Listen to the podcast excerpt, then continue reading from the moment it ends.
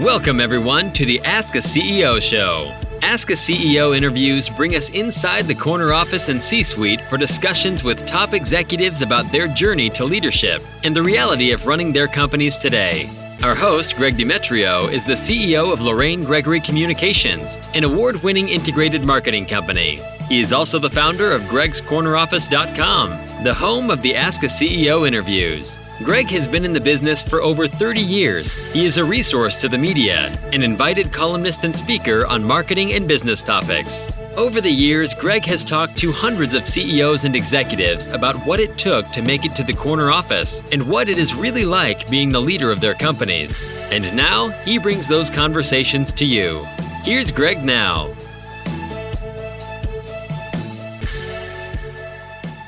Welcome, everybody, to Ask a CEO. This is the show that brings you into the C suite to find out what executives are really facing in their day to day operation. Today, we have a special guest with us, Andrew Schmertz. He's a uh, entrepreneur who's actually started a, an air service. Uh, he's the co-founder and CEO of Hopscotch Air. It's an FAA certified air carrier based in Farmingdale, New York, Westchester County, New York, and Teterboro, New Jersey. Hopscotch is a regional air taxi operator servicing the Northeast and Canada. And prior to creating Hopscotch, Andrew served in senior management positions in the television industry. And he's a former reporter for Business Week, WABC, New York One, and News 12 Long Island. Hopscotch has partnered, partnered with premium brands like the New York Islanders. And also, Andrew is a certified pilot and he's a member of the New York Bar Association. So that's quite a resume, Andrew. Welcome to the show. Thank you, Greg. It's good to be here. It's, not, it's an honor. Thank you. Well, can you tell us a little bit about the backstory of how you came to start Hopscotch? Well, it began with the concept of turning a hobby into a business. Uh, which is one that I've, I've learned should not be the foundation of starting a business because when you have a hobby, in this case, flying airplanes, you know maybe single digit percentages of what it is to operate an entire business and specifically an airline. Uh, so, about 12 years ago now, uh, four of us, there are now two left Doug Oken, uh, a college friend and myself are the main business partners of the company. But four of us had set out to start uh, Hopscotch Air. And it was started at a time when there was this excitement over the air taxi concept. Hundreds of airplanes would be buzzing the skies, transporting people, regional service in a new form of transportation, and it would explode across the country. Uh, what exploded across the country was a number of bankruptcies and failures, both on the manufacturer side of the aircraft makers and the operator sides. And after 11 years, uh, we are just about the only ones left still standing. Uh, and that's not because I'm not touting myself. It's not because we're smarter than everybody. We've just basically outlasted everybody. It's been a war of attrition, I would say. So that was the kind of genesis of the business. Uh, and we took it from there. And at the time, I was working at WNET, which is the, the PBS affiliate uh, in New York, uh, and and building a business uh, from from that group. Well, that's a very interesting. Very different segue. I mean, the more CEOs I talk to, the more I find out of these unbelievable segues from one thing to another, and now they're in business and they're doing a wonderful job and they started out completely different. So you're mm-hmm. you're a testament that uh, life does have many facets. That's really it, it, really interesting. It, it, does, and people ask me this question all the time. Uh, you know, why not start something in the business you were sort of trained in or or stayed in? And I honestly believe that good CEOs, good managers, their number one attribute uh, is being smart, being adaptive, being know how to recruit people, and you can run anything. Uh, now, I'm not saying I'm smart. I'm not saying I can run anything, but I think that's my general philosophy. I, I would add, I would add one to that list: curiosity. You have that's to, a good one. be curious and ask a lot of questions. Lots that's and a lots. Very good one. To open yeah. up your mind to different things. So, because your business is a service business and you rely on passengers for revenue, how were you able to continue operating under the lockdown scenario, or were you? Um, we are in business, we are operating, but we are a regional airline and facing the same difficulties that all of the regionals and, frankly, all of the main lines, all of aviation, are facing. And business is down, you know, between 85 and 95% right now. And we're a seasonal business. So the summer is when Hopscotch makes its money and we haven't quite hit our normal seasonal stride. That would hit pretty much this month, and it would accelerate through July, August. September is kind of quiet, and then October, the final push. Mm. And we, you know, and our destinations. The problem is, is our destinations are all in lockdowns. People aren't traveling, so you know you can't go to Nantucket easily. Uh, Provincetown, Martha's Vineyard, uh, we're beginning service next month to Block Island. We think Block Island, uh, which is a little bit ahead, Rhode Island's a little bit ahead of the other states in reopening. Uh, that could be successful. But this is the current challenge we're facing. I mean, you know, in aviation, any day that ends in Y is a challenge. Uh, this isn't a challenge as much as it's an existential threat uh, to the entire industry. I agree. I, my question was, and you started to answer it actually is now that the summer's upon us, you think you're going to be able to salvage at least a portion of the season? And have you changed your marketing in any way to try to facilitate that? Uh, yes to both questions. The first question as to how we can salvage any part of the season really depends on whether our customers are going to fly. We've been uh, polling customers, our frequent customers who fly 20, 30, 40 times a summer, mm. and they, they don't know. There's just not enough visibility. Uh, we are uh, believing that we're going to see a return of some regional travel. We don't know at what level, whether it's 25, 50, maybe 100%, not likely 100%, but if we can cross over 50%, we think that would be uh, sufficient. Uh, yes, we've changed the marketing to stress the safety precautions that we are implementing. And you start seeing that across the aviation spectrum with the airline marketing.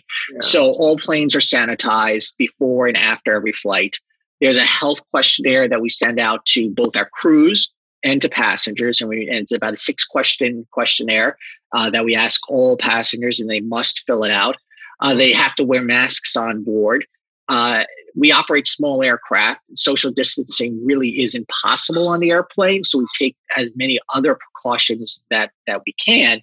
And people fly now, and we're and we're doing flights. Seem pretty comfortable with that.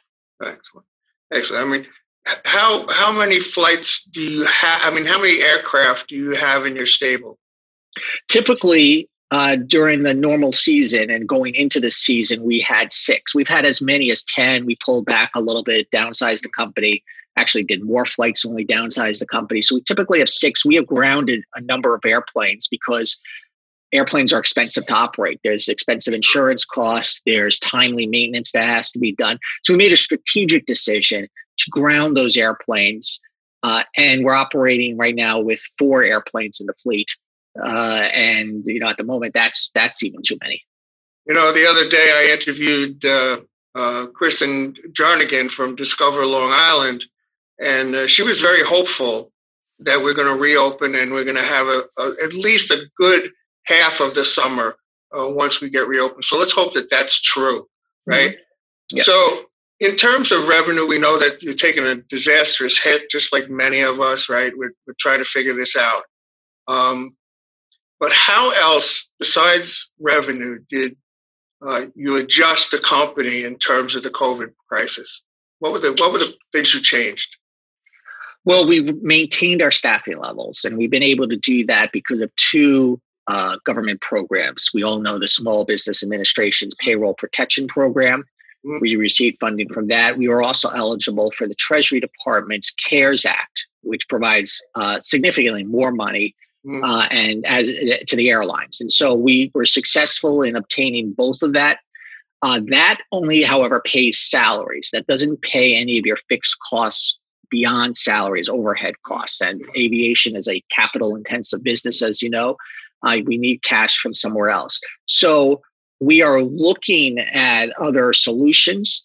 Uh, we don't think we have to implement them just yet. If we get to July and we're still in sort of this situation, we may have to make further cuts yeah. uh, to to the team and to our overhead costs, and, and we just don't know yet. And and you know the airline industry is heavily regulated.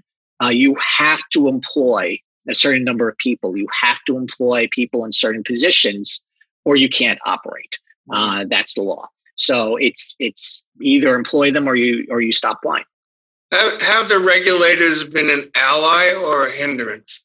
The FAA has been enormously good during this time. They've uh, reacted faster than anybody has ever seen the FAA act. So, for example, uh, you know, we have to do check rides, we have to give uh, pilots instruction, we have to do certain drug testing. All of those regulations have been loosened, provided you have a program in place, sort of an alternative method of compliance, is what the what the government phrase is, that you can do it yourself. Uh, and so we've been doing that and proving to the FAA that it's just as safe. And and I'm, I give the FAA enormous credit; they're under enormous stress as well uh, to accomplish all of this. So they have been good so far. It's nice to know that the government once in a while gets it right. So that's a that's a really positive thing for you guys.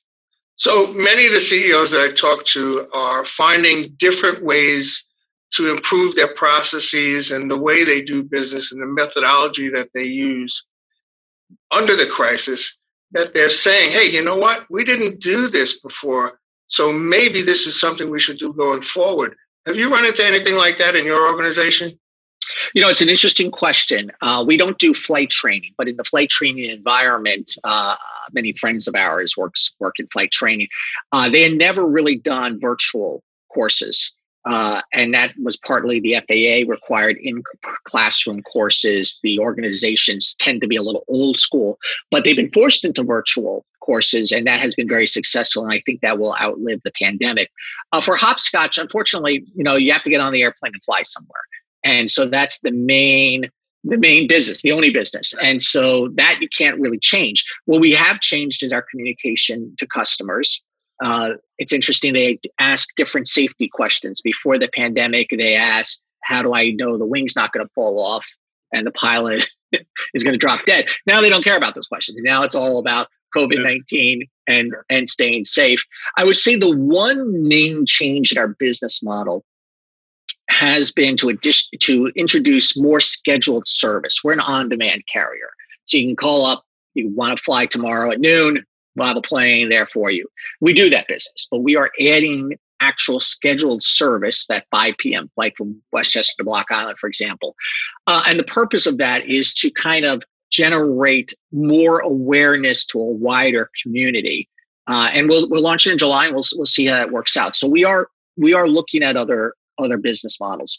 We've also been increasing our talks in the urban air mobility um, and uh, concept, which is the sort of Uber of flying. There these new aircraft that are going to design to travel between the west side and the east side uh, but they're going to need an operator who has experience and has all the licenses. And we're spe- we're speeding up those conversations now, thinking that transition might happen quicker.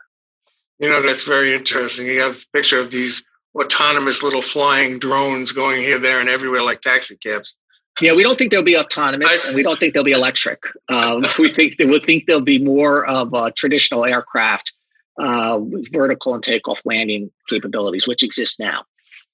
So I've asked all the CEOs uh, that I've interviewed, and it's kind of an open ended question and deal with it as you will.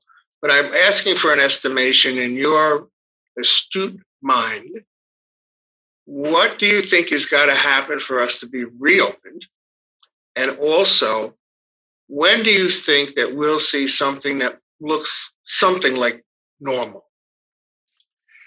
So for aviation, you have to accomplish a couple of hurdles. Uh, you have to know substantively that your odds of getting sick are equivalent to the odds of getting sick beforehand. So, what would be the normal colds or normal flus or et cetera, that, that. So, to that point, I think you know we need effective medication, I guess, to make people feel comfortable. Uh, the second is the psychological impact which is people actually need to feel like this is going to be a safe mode of transportation going forward. And I think that that tail, the long tail of discomfort, is going to last a little bit longer than the actual uh, discomfort, the actual risk. Uh, and and the third is that business processes simply have changed.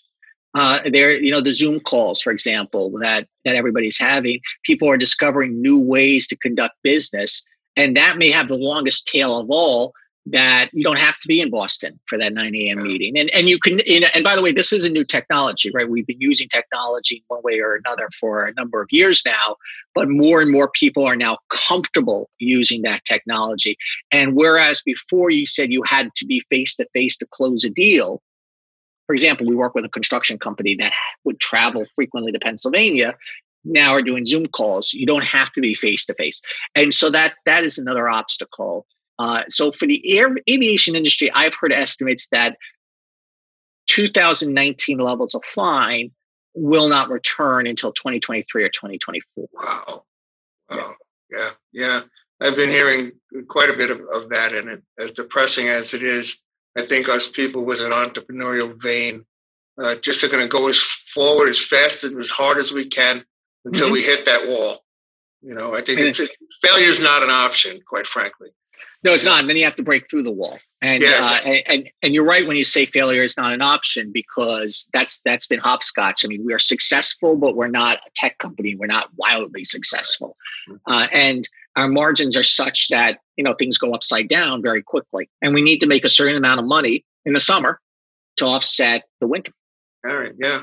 Yeah. So Andrew, really, I have to thank you very much. I think the only way we're going to get through this as an economy is if we do it together. We're smart, if we're cautious, aggressive with trying to go out and get that business that we had before the door closed and use that as our gauge of where we need to get back to as quickly as possible. I think we'll make it. I just hope mm-hmm. that the citizenry and everybody else just takes the guidelines to heart. And even if you don't agree with all of them, they're there for a reason. And, and if you ignore them, you're going to ignore them at your own peril. So I think you're doing the right thing in terms of making sure those aircraft are all spotless and, and sanitized so that your passengers can have comfort. You're doing the, the correct social distancing with the masks and the gloves and all that good stuff. So I think the world is going to come around at some point because this is America. We're, we're not going to lay down right? I, I, I, think that's absolutely true. And I want to throw in one other thing that you're doing, which is communication and facilitating communicating between leaders of companies in different industries and in the same industry. And this is a really important point. In aviation, we never really talk to each other. We are always afraid that the other guy's going to steal the next idea. And this is really brought together CEOs and leaders of companies to discuss ideas. And um, and it's shows like yours that are helping to facilitate that. So I thank you as well. No, thank you very much. I think we all can support each other. We can become friendly uh, competitors. There's many, many of them that I have in my in my field that are my trusted allies, quite frankly. So mm-hmm. thank you again, Andrew. Be well, stay safe, fly safe. You too. It's been a pleasure. That's a wrap on another Ask a CEO interview. We hope you enjoyed the talk. We'd love to hear from you. Visit gregscorneroffice.com, click the Ask a CEO tab, search your favorite listening app, or view on YouTube. Click the subscribe button, and don't forget to like and follow us on Facebook. Until next time, goodbye from Ask a CEO.